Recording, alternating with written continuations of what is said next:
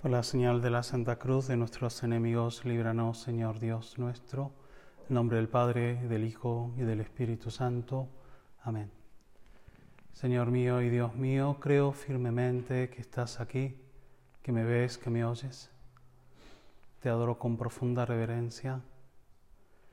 Te pido perdón de mis pecados y gracia para hacer con fruto este rato de oración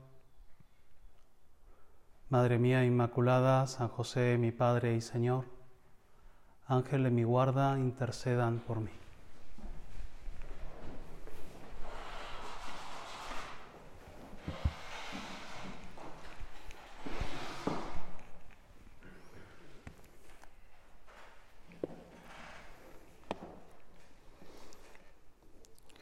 Hoy es el Día de la Madre y además de rezar por todas nuestras madres, y las madres de, de todo el mundo.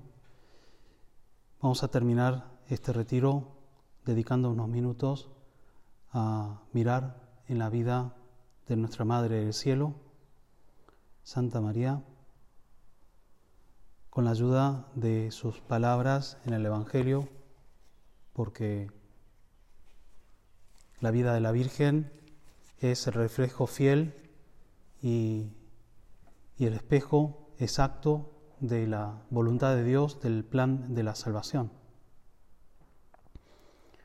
Este teólogo converso que salió en la meditación anterior, Scott Hahn, después de experimentar una experiencia de gracia y de cercanía e intimidad con Jesús en la Eucaristía, se propone resolver su problema de María los protestantes en parte porque creen que es imposible la comunión de los santos, porque piensan que toda salvación es individual, que todo el mundo se merece exactamente lo que uno tiene y nada más, que nadie puede merecer por otro, por tanto intercesión no se puede. Y además ellos tienen una teología sobre el fin del mundo muy diferente del catolicismo, piensan que el cielo, tal como nosotros pensamos en el catolicismo, lo que nosotros llamamos la escatología intermedia, de cómo la gente que muere nos acompañan de alguna forma. Bueno, los protestantes piensan que en el momento de la muerte ya de alguna forma pasan a la eternidad y al juicio final, mientras que nosotros pensamos, creemos que hay un purgatorio, en ese sentido hay un cierto acompañamiento y, una presencia de los santos en la historia eh, y podemos interceder también por los difuntos, etc. Y por eso le pedimos también ayuda a los santos del cielo y sobre todo a Santa María. Bueno, entonces ellos tienen problemas con eso, con la devoción a los santos, porque piensan que le quita un poco de valor a la única mediación de Jesús. Entonces, eh, simplemente empieza a leer las enseñanzas de la iglesia sobre María, que tampoco le convence tanto, porque es muy fuerte la formación previa que tiene. Entonces lo que hace es ir a la escritura, sobre todo meditar mucho este pasaje en que Jesús le dice a San Juan, he aquí a tu madre, y a Santa María, he aquí a tu hijo. Ellos lo interpretan en el sentido de que simplemente le está pidiendo a un discípulo el favor de que se haga cargo de su madre, que además de viuda ahora se va a quedar sin hijo, pero sin más importancia. Mientras que cuando, se, cuando lo meditamos, y esto esta es la experiencia que tiene este teólogo converso, no es solo San Juan, sino que estamos todos nosotros, y el honor y el título de María como la Madre de Jesús y la Madre de la Iglesia, la Madre de los Apóstoles, viene de una voluntad explícita de Jesucristo. Entonces uno puede teorizar sobre ¿Por qué es necesaria la intercesión de la Virgen ¿por qué le rezamos a María si tenemos a Jesús? En parte es muy cierto. O sea, necesario, necesario no parece porque Jesucristo es suficiente como mediador. Pero sin embargo, lo que nosotros tenemos es que, bueno, la voluntad de ese Cristo suficiente es que quiso contar con María. Jesús, siendo Dios perfecto y hombre perfecto, construye el puente entre Dios y los hombres y él es, el, es el camino, la verdad y la vida. Pero al mismo tiempo quiere que lleguemos hacia Él contando con el recurso maternal y un atajo tan humano y tan cariñoso como es su madre. Habiendo entregado toda su vida hasta el último aliento, hasta la última gota de su sangre por cada uno de nosotros, finalmente nos entrega lo último que le queda, que es su madre, sabiendo que es una criatura muy especial, no solo en plan de, bueno, mi vieja es lo más grande que hay, así como lo, decimos todos, citando a Papo, el gran Papo. Eh, Jesús sabe que es la Inmaculada Concepción, que tiene una vocación muy específica y que es una criatura única, creada para ser madre, precisamente, y, dándonosla como madre, va a cumplir perfectamente con esa misión y, y lo hace. Y por eso desde el momento en que Jesús nos la da como madre, por la voluntad explícita de Jesús, después hay motivos y podemos encontrar razones de por qué es conveniente la devoción a Santa María dentro de nuestra piedad y como la misma historia lo demuestra y, y todo lo que opinan todos los teólogos. Pero lo dijo Jesús, es tu madre y punto. Entonces, animado por esta convicción, empieza a rezar el rosario y se da cuenta que cada palabra que dice no, no hace referencia a María, sino, sino que hace referencia a Jesucristo. No, pero no decimos Dios te salve María, sí, pero Dios te salve María. El sujeto es Dios. No le decimos sálvanos María, sino Dios te salve María. Llena eres de gracia. Llena de gracia que en realidad la traducción literal es alégrate. Uno de ustedes me preguntaba antes cuál es la definición de la felicidad. Eh, ¿Qué es la felicidad?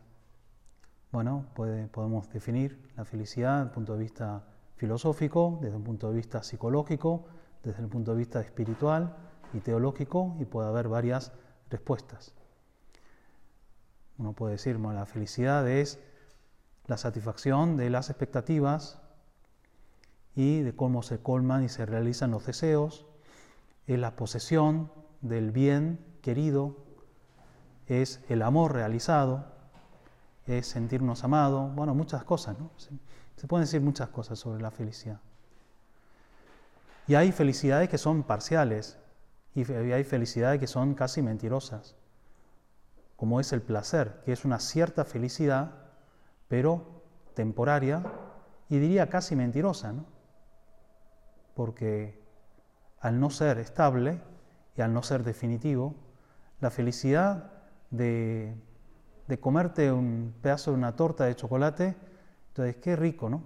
Y tengo la panza llena, y después de un rato, ¿eh?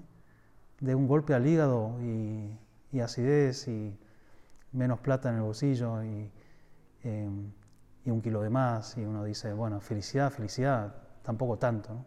Un algo sí, ¿no? El placer efímero siempre deja un mal sabor de boca. Y todas nuestras felicidades están dirigidas, están ordenadas a que nos la den los demás. Si yo digo, a veces nos preguntamos, ¿no? ¿Estoy contento? ¿Soy feliz? La, clásica pregunta, ¿no? Y es una pregunta importante que, Quizás a los 25 uno no se hace tanto esta pregunta, pero a los 40 sí, y a los 50 más todavía. Eh, ¿Estoy contento? ¿Soy feliz con el matrimonio que tengo? ¿Soy feliz? ¿Estoy contento con el trabajo que, que, tengo? Y es que, claro, en parte por no haber digerido bien lo que hablamos en la meditación anterior sobre el aburrimiento y el amor, uno empieza a plantearse que quizás no está tan contento con lo que tiene, porque tiene sentimientos encontrados y de repente le cae mejor la secretaria, que es más joven, y después piensa que con otro trabajo, en otra ciudad, en otras circunstancias, podría ser más feliz. Pero, claro, ese modelo de felicidad es yo ser feliz. Yo me digo a mí mismo, qué bien, ¿no? Qué contento, ¿no? que es un poquito la felicidad pequeña, efímera, de gané, cuando gana tu equipo de fútbol, cuando te comes una torta de chocolate, te ves, ¿no? después de, un vaso de Fernet con coca, con hielo, eh, contento, contento, uno, se define contento. Qué bien, ¿no? Qué bárbaro. Entonces uno se dice a uno mismo, estoy bien, estoy bien, ¿no? Pero esa, esa es la felicidad falsa o temporaria. Cuando los demás nos dicen, sos feliz, esa es la, la, verdadera felicidad. Y la Virgen María fue así. Fíjate lo que dice ella en la casa de su prima y Santa Isabel. Me llamarán felices todas las generaciones. Soy feliz porque me llamarán feliz, no porque yo digo soy feliz. Por eso cuando le decimos a la Virgen, alégrate María, llena eres de gracia, con la palabra de San Gabriel, el día de la Anunciación, estamos diciendo a ella que es modelo de felicidad, bienaventurada, la feliz, y que nos ayude también a, encontrar esa felicidad, que nos la transmita, que ella también nos diga a nosotros, también vos sos feliz, bienaventurado. Escucha las palabras de mi Hijo Jesús cuando habla de la bienaventuranza de la pobreza, bienaventuranza de la pureza, bienaventuranza de la caridad, bienaventuranza del sacrificio, de la entrega. Dios te salve María, llena eres de gracia, el Señor está contigo. Bendita tú entre las mujeres. Bendito es el fruto de tu vientre, Jesús. Nos apropiamos las palabras de Santa Isabel. Y luego viene la petición. Ruega por nosotros. Santa María, Madre de Dios, ruega por nosotros pecadores, ahora y en la hora de nuestra muerte. Este buen teólogo Rezando la Ave María por primera vez en su vida, dice que se dio cuenta de que es una oración profundamente evangélica, profundamente cristológica, con una gran humildad y donde el sujeto es siempre Dios, donde la felicidad es siempre divina, perfecta, bienaventuranza. No placeres, no éxitos, no soberbia, posesión, tener más, sino ser feliz porque el Señor nos ha elegido para ser hijos suyos. Qué linda oración, efectivamente.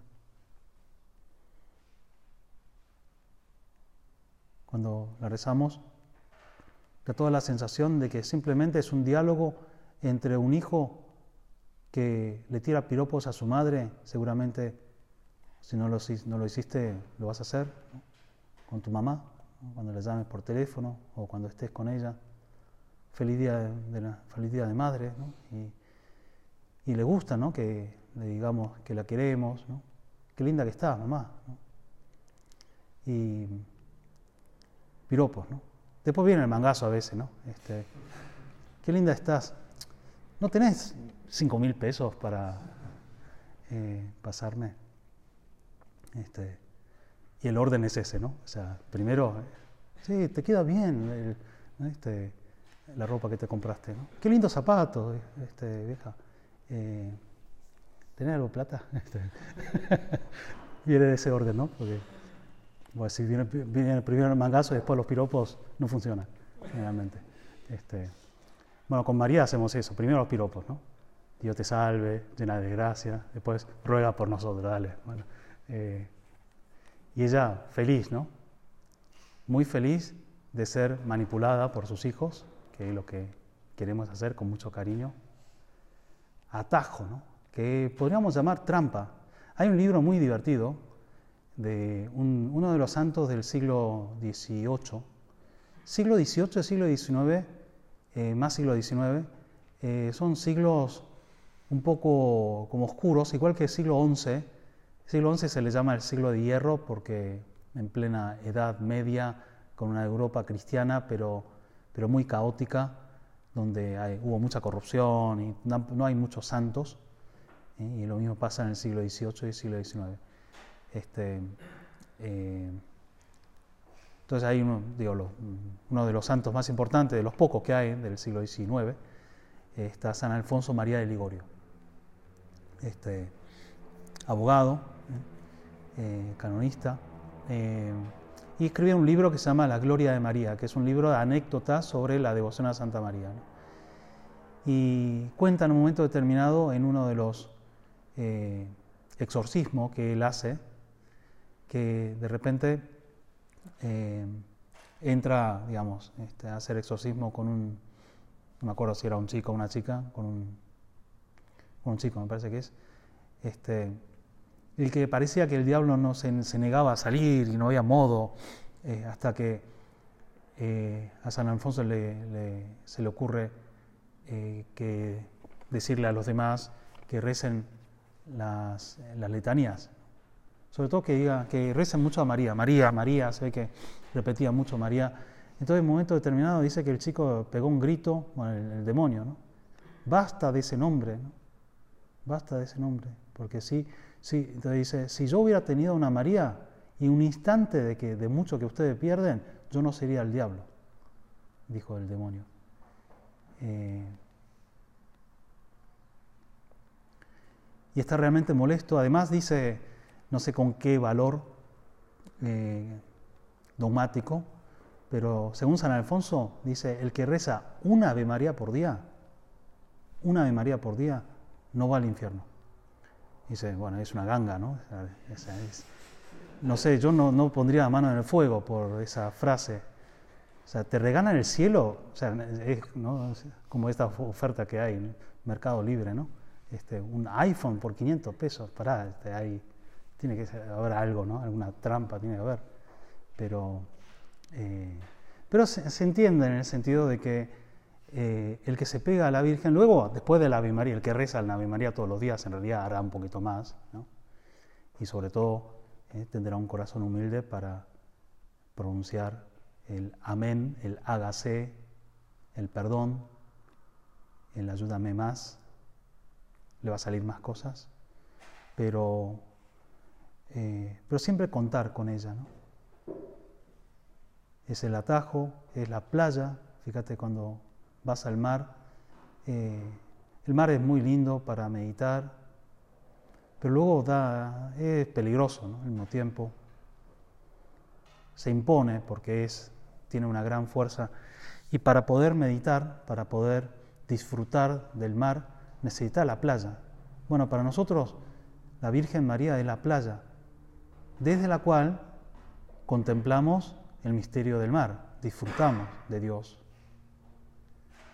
Y por eso no es una opcional. Bueno, si te gusta, hacelo y si no, no pasa nada, digamos, ¿no?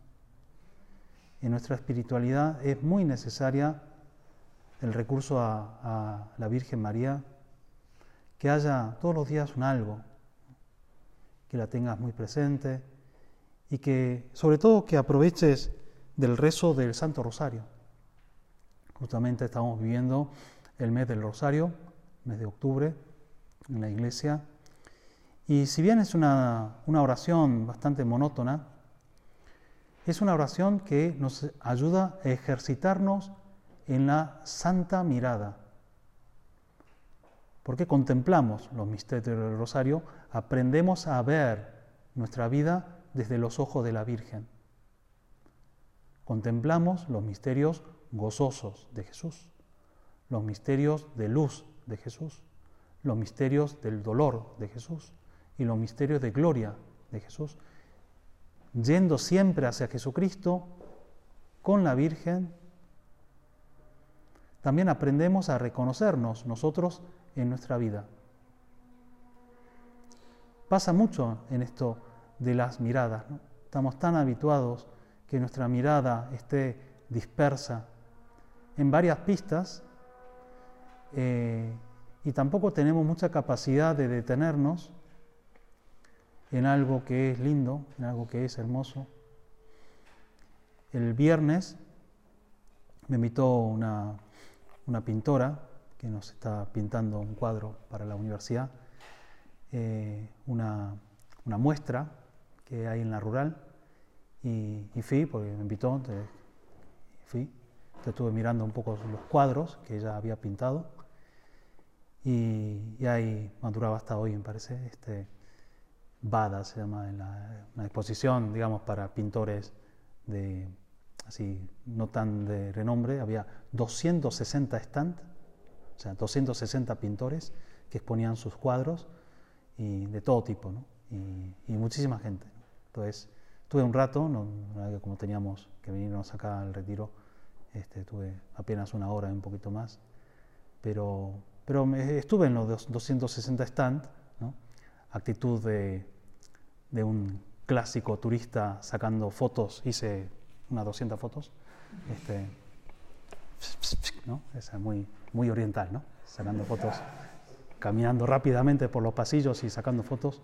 Este, y claro, nada que ver, no, no, no, contemplé ningún cuadro, ¿no? Este, una vez eh, estuve en el 2001, por ahí, estuve en, Madrid y había un, un numerario que, de un centro de ahí de Madrid, estuve parando una semana, este, entonces quise conocer, ir a, conocer el Prado, uno de los museos más importantes del mundo. Entonces me llevó a, entonces fuimos con él, entonces estuvimos una tarde entera viendo un cuadro, un cuadro, el cuadro de Velázquez. ¿eh? Tres horas me dio una clase y pues tuvimos un buen rato mirando solo un cuadro. Entonces, ahí sí contemplé. La verdad que me, me aburrí mucho, o sea, yo quería irme y el tipo me insistió, no, tenés que mirar acá, yo te voy a enseñar, cuánto estoy mirando. La verdad que no entiendo mucho de, de pintura, así que... Pero bueno, algo, algo habré hecho, contemplé, contemplé, sí, este, una mirada afectiva, una mirada detenida, una mirada inteligente, una mirada activa de la vida. Bueno, eh, cuando nosotros tenemos una, una, una mirada fotográfica por la vida, sin contemplación, Vivimos como yo el otro día, ¿no? sacando fotos a todas, todas las cosas. Para que después, esta foto la voy a borrar, ¿no? O sea, no sé quién, posteé seis en Facebook y las otras 187 fotos las voy a borrar. Este, simplemente porque me ocupa demasiada memoria, porque nadie las va a ver. La de Facebook la van a ver los amigos míos que tengo, tengo unos 30 me gusta y ya está. ¿no? También la voy a borrar o van a pasar a la, nada. Es decir, no me va a servir para nada. Eh, lo que te pasa, la gente que, con la que te cruzas, este retiro, o sea, las cosas que te van pasando en la vida. ¿Qué consecuencia deja, qué semilla deja en tu vida? Una fotografía simple para que después la borres y nadie la mire, o la subas a la red y nadie la mire o algunos amigos tuyos digan, me gusta sin mirarla, pues nadie mira las fotos. Eh, la gente pasa fotos así. Este, la Virgen lo que nos enseña es contemplar, contemplar. ¿Qué es eso? Una mirada de amor. Que te des cuenta de lo que tenés en tus manos. Porque eso es muy materno, muy materno, muy, de, muy femenino, sobre todo nosotros que somos varones que hormonalmente estamos hechos para ser brutos, hay gente que es más sensible que otros, pero habitualmente somos brutos, nos perdemos ¿no? mucho de la presencia de Dios, la alegría de una cosa, ¿no? una cosa grandiosa, una buena lección que tenemos que aprender, no sabemos disfrutar de las cosas buenas y, y por eso necesitamos ejercitarnos en las miradas atentas, amorosas, gozosas, disfrutar con lo que hay que disfrutar, dolerse de lo que hay que dolerse. También tenemos que aprender esto con el tiempo, te darás cuenta, saber sufrir, ¿no? Entonces esto, digamos, nos falta, como es un retiro más corto, no faltan temas, pero hay que aprender a sufrir. El que no sabe sufrir, tampoco sabrá amar. Y la Virgen nos enseña a sufrir. Sufrir bien. Y nos enseña sobre todo a ir a la gloria, encontrar la luz presente en nuestras vidas de Jesucristo. Y metiéndonos ya muy llenos de nuestra vida, sabemos que cuando volvamos, todo va a ser más o menos igual, nosotros también, pero tendremos una nueva luz.